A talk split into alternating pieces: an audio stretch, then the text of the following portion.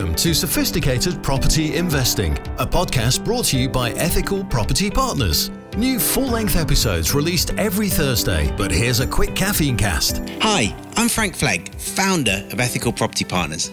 What you're about to hear is actually audio from one of my YouTube videos. As well as the weekly deep dive podcast that's released every Thursday and the quick caffeine cast in between, there's also loads of content over on YouTube. So if you're not subscribed to our channel, but you want to see even more tips and advice for your sophisticated property investing, just search YouTube for Ethical Property Partners. See you over there. I'm here in beautiful Bulgaria on the east coast of Bulgaria. My dad lives in a city called Burgas.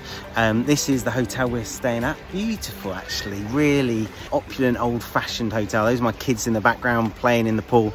Um, this is late October. In fact, it's November next week, and um, I've been on the beach catching the the sun, about 25 degrees today. So beautiful, beautiful. And in this episode, what I'm going to help you do is I'm going to answer my next most frequently asked question. So the last one I actually did in Paris when I was next to the Eiffel Tower, and you might remember that was how should I buy investment properties? And we talked about people procrastinating, which is actually the worst thing you can do.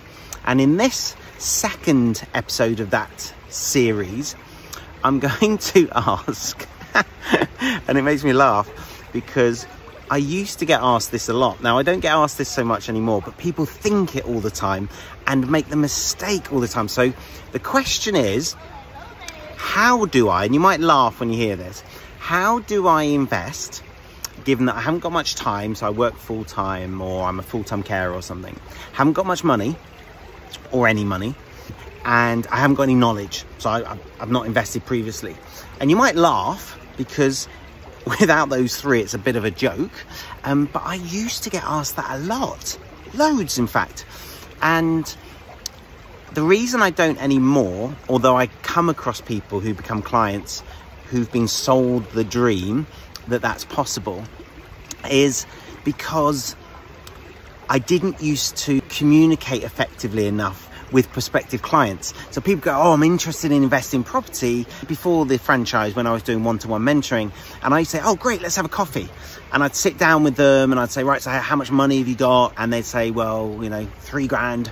And I go, Okay, how many hours a week can you put into property investing? And they'd say, Five. I go, okay, and how much investing have you done? How experienced are you? And they'd say, well, I haven't done any. And then I'd realise, well, I'd explain to them that actually that isn't going to work. And you might have heard of the builder's triangle before, which is that you can't have all three corners of the builder's triangle. So the builder's triangle is you can have work done quickly, you can have work done cheaply, or you can have work done well. And you can have two of those. So you can pay a lot of money and have work done really well and have it fast. You can have it cheap and you can have it done well, but it will take a long time, um, etc. So you're always going to have two corners of the triangle, and it's the same with sophisticated property investing. So I actually use two corners of the triangle. I invest using not much of my own time at all. I leverage my time massively, but I am happy to use money. I'm happy to market for vendors. I'm happy to put money in and get it back out. And I have knowledge. So I bring knowledge and money to the table and I can leverage my time. So I spend way more than 40 hours a week on other interests and still do sophisticated property deals. If I didn't want to put a penny of my own money in and didn't want to do any paid for marketing, then I could definitely still do sophisticated deals but the way in which I'd do them would be different. The way in which I'd find them would be different. So I would have to invest more time. So I'd go networking. I would do a lot more organic marketing on Facebook, etc., for vendors for sophisticated deals. So I would bring my knowledge to the table and my time, and then I wouldn't have to put money in. Or if I didn't have knowledge, I could put time and money in and obviously with time and money you get lots of leads and you're trying to convert lots of leads so you're going to do deals even though your knowledge isn't at a high level but you need two you need to bring two things to invest to the party and obviously it's not yes, I have money, or no, I don't, or yes, I have knowledge, no, I don't. They're all on sliding scales. But basically, you want all three of them as high as possible. And if they're all three really low, then it's not going to work. If one's really low, you can compensate with the other two. But if two are really low, it's really hard. So if you don't have any time or any money, but you have tons of knowledge, that's still going to be hard. If you've got loads of time, but no money and no knowledge, you're probably just going to be spinning wheels and not being very efficient. If you have got um, money, but no knowledge and no time, you're probably going to waste some of that money learning, building up some knowledge. What do they say? A fool and his money is soon parted. Um, and so it's really important to think in terms of what am I bringing to this business? Warren Buffett took nine years to make his first million dollars on the stock market. Nine years. There aren't any shortcuts in this game, this game of business or game of property investing or sophisticated property investing. You cannot shortcut it. In fact, the shortcut is often the long way round. So, yes, you need to take action, as I said in my first video, but equally, you have to take considered action. So, our franchisees, when they sit down with us, we do a business plan, a 12 month business plan with them to explain to them how they can start generating motivated vendor leads we obviously are upskilling them. So their knowledge is going up and up and up every month during that 12 month plan. But they still we still have to keep it realistic in terms of the amount of time that they're bringing to the party.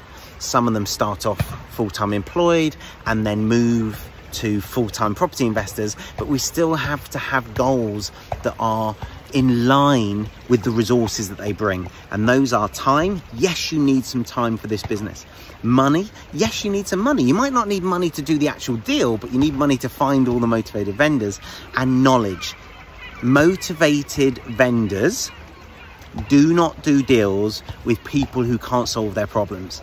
And the only way we solve their problems is by being able to work out a solution. And that comes from experience, that comes from knowledge, which you can learn from mentors who are walking the walk, who are doing the do right now. Not 20 years ago, not 10 years ago, not five years ago. Right now, in 2022, with the changeable market we have, changeable conditions right now you do need that knowledge, that time, and that money to invest. Guys, I hope that that episode has given you some impetus to either reduce your hours in your day job so you can invest more in your property business, or if you're full time already, but actually you only spend a few hours a week on your property business to invest more, or to make more funds available, or to invest in your education and to start upping your knowledge base so that you can do more sophisticated deals. Until next time happy investing. That was audio taken from our YouTube channel. For more sophisticated property investing tactics, just search YouTube for Ethical Property Partners and listen out for our full length podcast released every Thursday.